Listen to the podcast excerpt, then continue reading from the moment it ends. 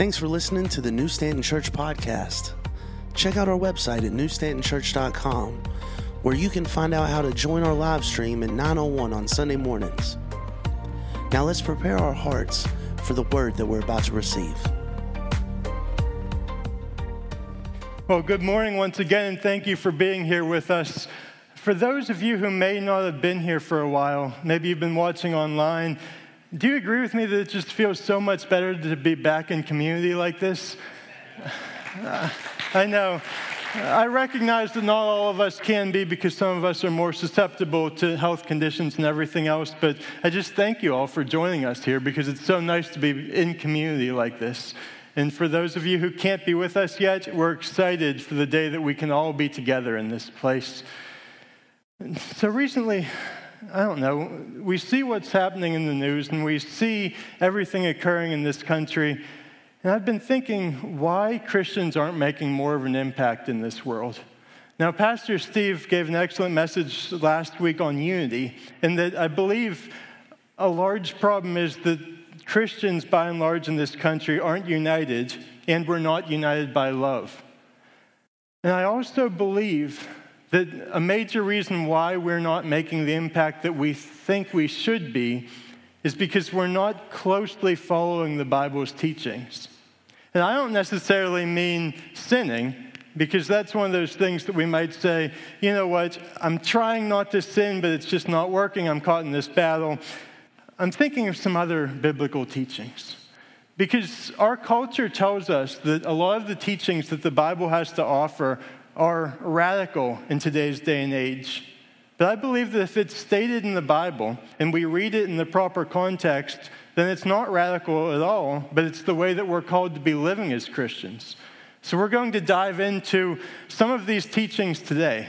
Now, this will be a little bit different than the way I usually preach. I like to pick one passage and work through it, but today we're going to hit a number of different points very quickly.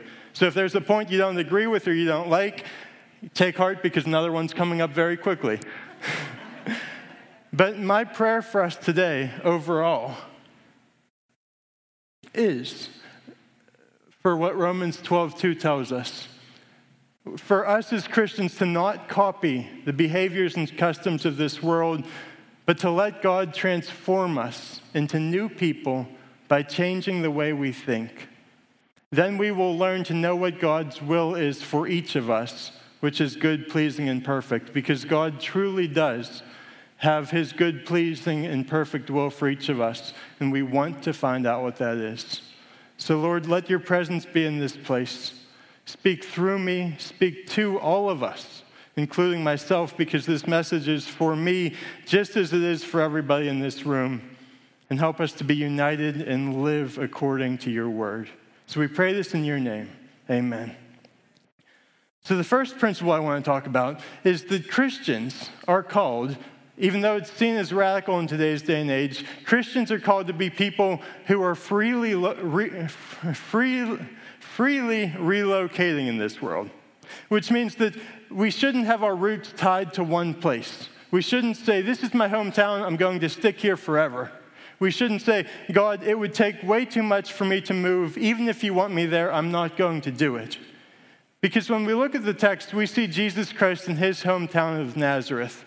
And after he's been there for just a little while at the beginning of his ministry, Jesus tells them, he says, A prophet is honored everywhere except in his own hometown and among his relatives and his family. And because of their unbelief, he couldn't do any miracles among them except to place his hands on a few sick people and to heal them. And he was amazed at their unbelief. So here's Jesus, someone who's just reaching 30 years old. He's in his hometown trying to do these signs and wonders, and the people don't believe. They say, You're just the carpenter's son. I know you. I saw you grow up. I saw you when you were 12. And it's like the people didn't believe. So, what did Jesus do? He didn't stick around in Nazareth for the rest of his life trying to keep pounding into these people, I'm the Messiah. Instead, he clearly delivered the word of God to them, and then he moved on. The text tells us Jesus went from village to village teaching the people. You know, he wasn't tied to one location, but instead he went from place to place. And it wasn't necessarily his job to make people believe what he was saying, but instead, he articulated the gospel truths. And then, if they accepted, wonderful. If they didn't, he moved on. But either way, sometimes as Christians, we, got, we get caught up in trying to reach that one person over and over and over again. Or sometimes we get caught up trying to reach one group when there's so many people in this world that we are called to be reaching. Now, that doesn't mean to ever stop loving a particular person, but it does mean that some people aren't going to accept Jesus' message. And even his disciples, the text tells us that he called his 12 disciples together and he began sending them out two by two, giving them authority to cast out evil spirits. So his disciples, who once worked normal jobs and lived in regular places, are now being sent out two by two to declare his message to the world. Now, this isn't saying that all of us are called to be missionaries and all of us are called to go to distant lands, but this is saying that if God is putting an urge in your heart that you're in the wrong place or you need to be going somewhere, don't just say, That's too radical of a move, God. I'm going to stay here with my family. I'm going to stay here where I'm comfortable. Because we have this whole entire world. I can't believe that everyone in this room will be called in New Stanton forever, or everybody will be called and Hunker forever, because God, as we're faithful, He wants to use our gifts all across this world. But when we think of moving and being able to freely relocate like this, it brings up another radical principle. That as Christians, we're called to be releasing power at certain points of our lives. Now, when we look at Jesus' disciples, we see as Jesus was walking beside the Sea of Galilee, he saw two brothers, Simon called Peter and his brother Andrew. They were casting a net into the lake, for they were fishermen. And Jesus said, Come, follow me, and I will send you out to fish for people. At once they left their nets and they followed him. You know, fishing was a pretty good career back then. It was tough work, but you earned a relatively decent living. Everything was fairly respected and comfortable, but yet they gave away all of that power when Jesus said, Come follow me. They, they left their nets and boats and went and followed Jesus. When we look at more of his disciples, it says, After this, Jesus went out and saw a tax collector by the name of Levi sitting at his tax booth. Follow me, Jesus said to him. And Levi got up, left everything, and followed him. Now, to be a tax collector back then, even though they weren't seen as the most favorable people, they had a lot of power. So for Levi to just leave his tax collecting booth and start following Jesus was something remarkable in that he released his power and said, God, if you want to bring this power back to me, if you want me to be in this position, okay. But even if you don't bring this power back, I'm still going to serve you. I think some of us hold on too tightly to power in this world because we think, Lord, I've worked all these years to get to this place. I'm going to stay here. I'm going to keep this power. Because if we want to talk about someone truly remarkable, we think of John the Baptist. Jesus said of him, Truly I tell you, among those born of woman, there has not been anyone greater than John the Baptist. And you know what his famous saying is? Besides, repent, for the kingdom of heaven is near. John the Baptist's famous saying was, He must become greater, and I must become less. Now, if we would have that attitude in all of our dealings, where we think that we must exalt the name of God and humble ourselves, how different this world would look. Now, I mean, it can be tough to release power. But the thing is, we're releasing power to the King of Kings and Lord of Lords. We're releasing power to the one who loves us more than we would ever think or imagine. So we're releasing power to the one who can even bring the power back to us if he sees fit. So we're called to release power as Christians. And as part of this, when we release power, sometimes we may suffer. And it is seen as radical for Christians these days to be gladly suffering. I don't know about you, but this includes myself. But we are a people that really want to get our own way in life. It seems like when things don't go our way, it's very easy for us to complain and be loud about it, especially with social media these days. If we have bad service at a restaurant, we make a post about it. You know, it's like if we suffer in any way, we want other people to know about it. But I love what Paul says about being content in this life. He says, I've learned the secret of being content in any and every situation, whether well fed or hungry, whether living in plenty or in want. Paul is content in all ways because of the love of God and because of how God strengthens him. And that's how I want us to be as a people, content no matter what's happening in our lives, because we know that Jesus Christ is still on the throne. We know that He loves us, and nothing can hinder that love. And we think, God, I'm good at being content. You know, this isn't something I need to be hearing, but can we be content with whoever ends up winning this election? You know, can we be content in this area? Can we still honor that person? Can we still pray for that person and submit to their leadership? And as long as it does not contradict with our Christian values, can we be content? Or in a more radical example, could we be content if somewhere down the line we lose some of our amendment rights as American citizens? You know, can we be content if the way of life in America isn't what it used to be? Can we be content knowing that we're still following the way, the truth, and the life? You know, if our rights are ever taken away, can we think that Jesus said, Don't be afraid of those who kill the body but cannot kill the soul? Instead, be afraid of the one who can kill both the body and the soul by sending it into hell.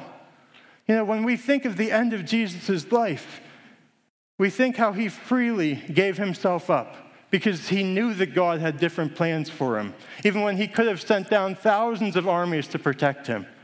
And we think how he had an illegal trial, something that we take as a right in this country, but Jesus Christ was not given a fair trial. It was fully illegal, and he was sentenced to death.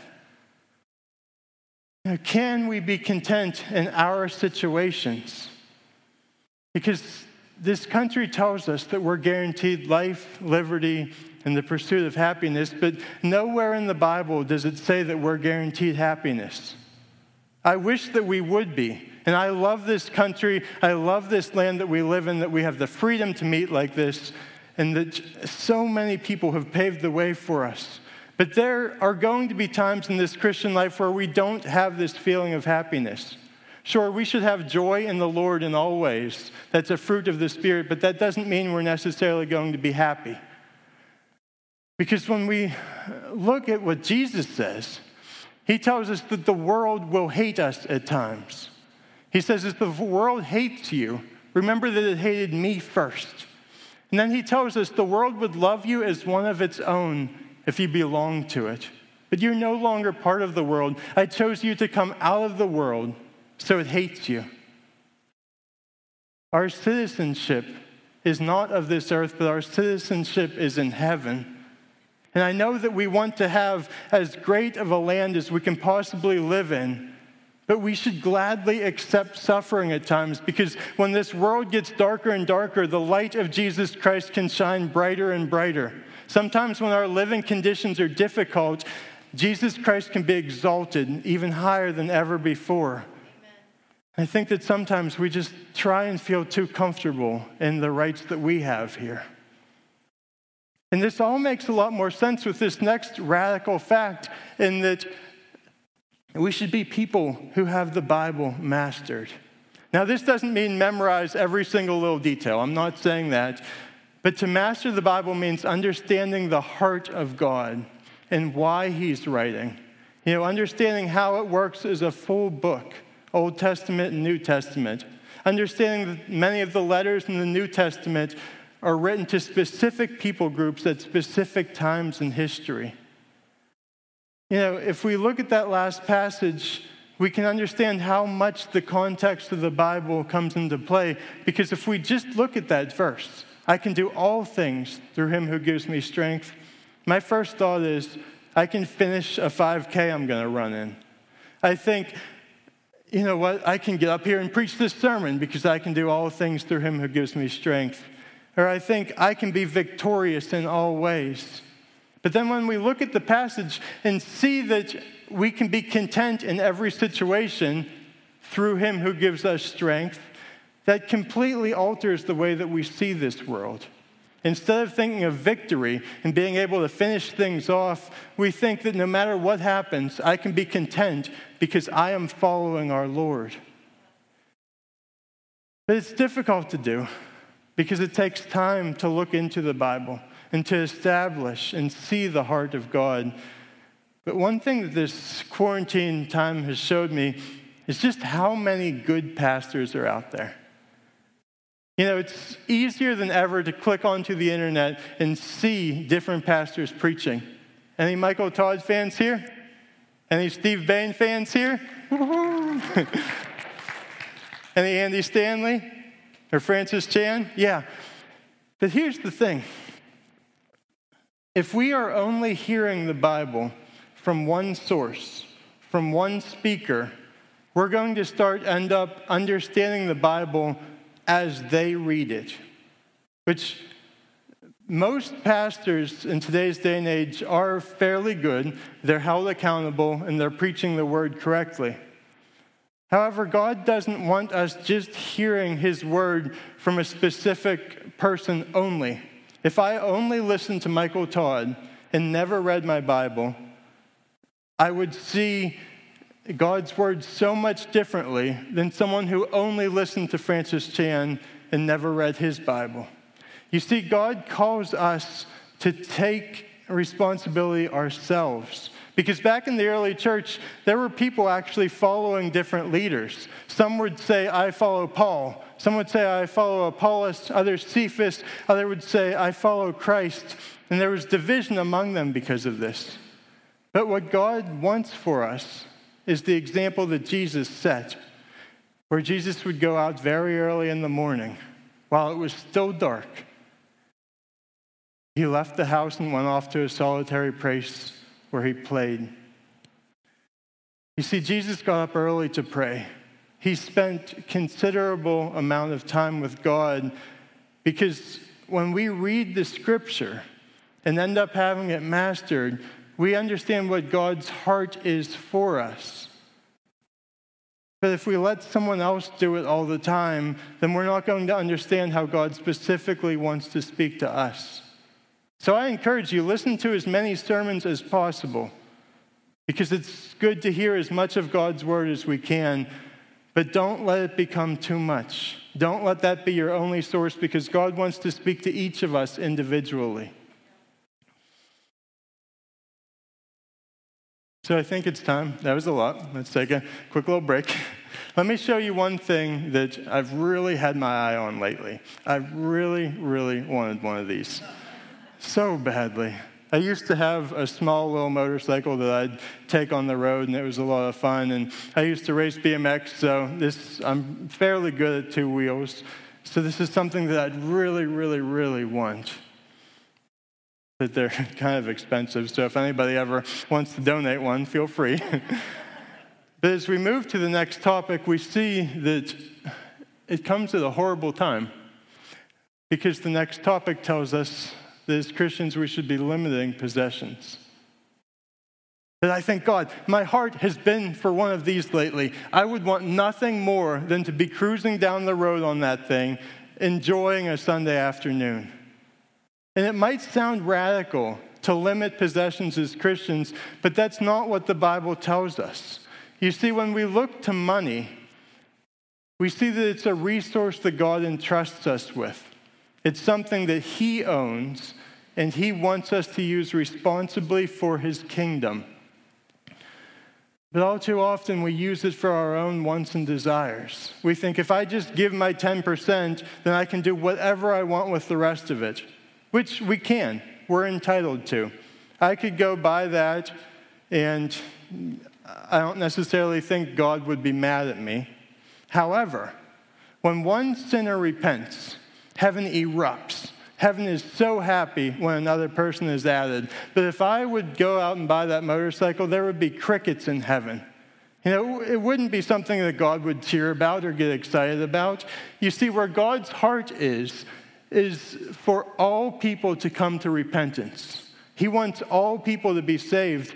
And when we look at the way we're spending our money, we should be using it to bring other people into God's love rather than for our own desires. You know, as Christians, one of the best witnesses we can do is to live a very simple life where we rely on God in a lot of ways instead of our own wealth. And there's so many passages in the Bible that, where Jesus say, it's hard for someone who's rich to enter the kingdom of heaven. And he says it again it's easier for a camel to go through the eye of a needle than for someone who is rich to enter the kingdom of God. Because when we're rich, when we have all of this wealth, it's so easy to start using it on things instead of people. It's so easy to start using it to keep up with others and to look good in society and to have all these comforts instead of helping other people understand God's love through them. And if you don't want to take my word for it, take John Wesley, who's the founder of this denomination. He tells us earn all you can, save all you can, and give all you can. You know, earn all you can responsibly, not cutting others down, but earn it. Then save as much as you can by living a modest lifestyle, and then give all you can to help others. To further expand on this quote, he says, Save all you can by cutting off every expense which serves only to indulge foolish desire, to gratify either the desire of the flesh, the desire of the eye, or the pride of life. Waste nothing on sin or folly, whether for yourself or your children, and then give all you can, or in other words, give all that you have to God. You see, as Christians, it's not a radical thing to limit our possessions. It's something that honors God as we can love other people through it. And as we kind of expand on limiting possessions, we see that as Christians, it's not a radical thing to never retire. This country teaches us that if we can make it to 60 or 65, then get out and enjoy the rest of your life because you worked hard. And I'm not saying that we should keep our same stringent occupation the whole way into our 80s or 90s if we live that long. Because there's biblical evidence of the priest retiring, and at some point we just can't perform the functions that we used to. However, we're never called to just sit around and enjoy the end of our life. Because at a moment's notice, this world could end. We don't know when our time is coming to an end. And I, for one, don't want to be sitting at the throne before Jesus and Him saying, Well, what did you do with the last 20 years of your life? Well, God, I was relaxing. I worked hard. You know, the Bible tells us do not store up for yourself treasures on earth where things can destroy it, where thieves can break in and steal, but store up for yourselves treasures in heaven. You know, personally, and I think this could be a little radical, but I don't think we're called to have huge, ginormous savings accounts. I don't think we're called to it because that is a treasure on earth.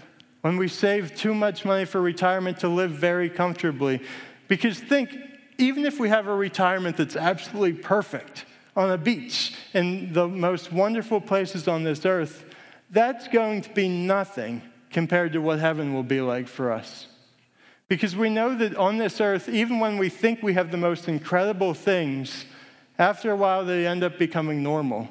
And they end up being something that we don't really desire that much. So, what I'm here to say is, you know, if we are retired and we have the money, then we should still be working hard for the Lord. We should still be at the church serving. We should be talking to our neighbors, maybe making food for shut ins. We should be doing anything we can to keep serving the Lord until we die. Because there's going to be no contest for the person who aged the best or looks the prettiest when we get into heaven. We should get into heaven battered and torn with teeth missing because we gave this earth every single thing we have. You know, we're called not to worry about our life, what we'll eat or drink, or about our body, what we'll wear. Because I want to tell you, I've worked now for a number of months in some really nice nursing facilities, some very nice places where people go to retire, but I have not seen anyone as joyful as some of the retirement nursing assisted living facilities that we saw down in Jamaica. Those people had nothing at all. They were on rusted beds with very, very thin mattresses. They didn't have the care that should have been required, but yet they were singing the praises of God. They recognized that they were close to the kingdom of heaven. They didn't care that it was 100 degrees and not air conditioned. They were just happy that they fought the good fight and made it through this life. And I think that as Christians, it shouldn't be a radical thing to never retire because we're called to work hard all the days of our life. And finally, as Christians, we're called sometimes to costly loving. Because as Jesus showed us, when we love other people, it's not always something that's received well. And I'm not talking about by the person we're loving, but by the people who are watching us do this loving. Jesus, in his word, the Pharisees said, Why does your teacher eat with tax collectors and sinners? Why does your teacher eat with these tax collectors who try and get money out of people? And the sinners here, it's most likely referring to prostitutes because they were the after dinner entertainment. And they're saying, Why does your teacher eat with them? Well, from what I read in the Bible, there was a tax collector that was a disciple. And there's reason to mention that one of the people who first came to uncover Jesus in the tomb could have been a former prostitute. Jesus didn't care what people thought about him, he loved those people. And the word also tells us when a Samaritan woman came to draw water, Jesus said, Will you give me a drink? So Jesus was identifying with this despised race. Because the Samaritans were a mixed race people, many people went around Samaria to avoid them, but Jesus met with this woman and showed her love. Even though she had had many husbands, even though she was living a sinful life, even though people would have condemned Jesus for this, he met with her. And then she ended up spreading God's word all across her town throughout the rest of her life. Or what about when Jesus confronts everyone about to stone the adulterous woman. You know, these were powerful men about to stone this woman. For Jesus to step in front and say, Go ahead if you're free from sin, he wouldn't have been making many friends in this situation. The people would have been mad at him. They wanted to make an example out of this woman, but instead he said, No, I love this woman, and we're called to love each other. And finally, Jesus went in the trenches. He reached out his hand and touched people with leprosy and said, Be clean, even though they were unclean. Even though he could not be made unclean as he was the Lord, he went and touched these people who were suffering. Now, in our lives, we're going to have a lot of people that we need to love, that other people are going to say, Don't you love that person? Don't do it and we're going to be looked down on and even pushed out of different situations because of our love for other people. But as Christians, we are called to be united in love. We're called to offer love to anybody, no matter the cost, no matter what people might think about it, because we are His witnesses on this earth. And if somebody ever condemns you for loving another person, then know that it's not from Christ, it's not from God. Because I'm here to say if Jesus Christ were on this earth right now, he wouldn't be spending his time with me. He wouldn't be trying to show me his love. He'd be trying to show love to the people who don't know their identity. He'd be trying to show love to people who have been pushed down for generations. He'd be trying to show love to the forgotten, the abandoned, and the abused. He wouldn't be hanging out with us church people. And I think that we need to be doing the same things. We need to be showing love to those people, even when it's not the popular thing to do. Because God's heart for this world is for other people above all else. God's heart is for other people.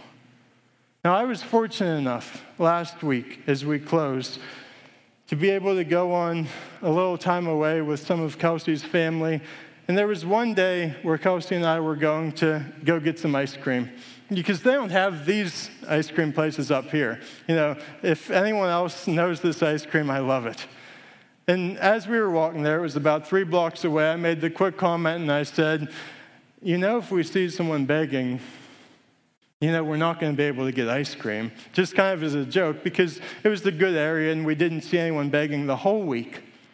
So as we cut across this one street, I hear a quick little, Can you help me? And we keep walking, go around the corner, and then I stop and I say, Did you hear anything? And Kelsey said no. So I thought about going to get ice cream. But then we turned back around the corner and we see these two individuals sitting on the ground and they say, Can you help at all? And I say, You know what? You guys are worth so much more than ice cream. Here's all the money I have. It was only $11, it was nothing special. But they actually said, no, no, go get your ice cream, like go have fun. But then we talked to them some more and said, no, like we feel like we're here to serve you. We're, we feel like God wants us to give you this small little blessing. And then I asked them, you know, when I get back home, how can I pray for you guys? The one guy said, pray for my health. And the other guy said, pray for peace. And then they said, but can you pray for us right now? So we prayed together in that moment. I got to pray a little bit about Jesus' message. And then when the prayer ended, those two grown men were fighting back tears. You know, there's two grown men who were sitting there. Even if they made some bad choices in their life prior to that, they were just looking for something. And because of God's direction, they were able to feel a little bit of His love. And as His people, we can't see any of this as radical. Because this isn't radical living, this is kingdom living. As Christians, we're called to all of these things and more because this life is not about us. It's not about our rights. It's not about being comfortable. But this life on earth is about bringing the gospel to as many people as we can. And then we can rest when we get to heaven. So, Lord, as a church right now, empower us. Take away any of our pride Take away anything that we're suffering right now, and let us use all of it for your name. Lord, if we've been distracted by anything in this message, if there's been anything that we think, I can't give that up, let us recognize that you gave up everything for us when you died on that cross. And you showed your power by rising from that grave three days later, and you showed that nothing can separate us from your love. And we are called to live as your disciples in that way, Lord, where nothing can separate us from your love. So use us as a church as we all stand in this song with arms lifted. Use us as a church to bring your name and your glory to all nations. And as a church, we pray this all in your name.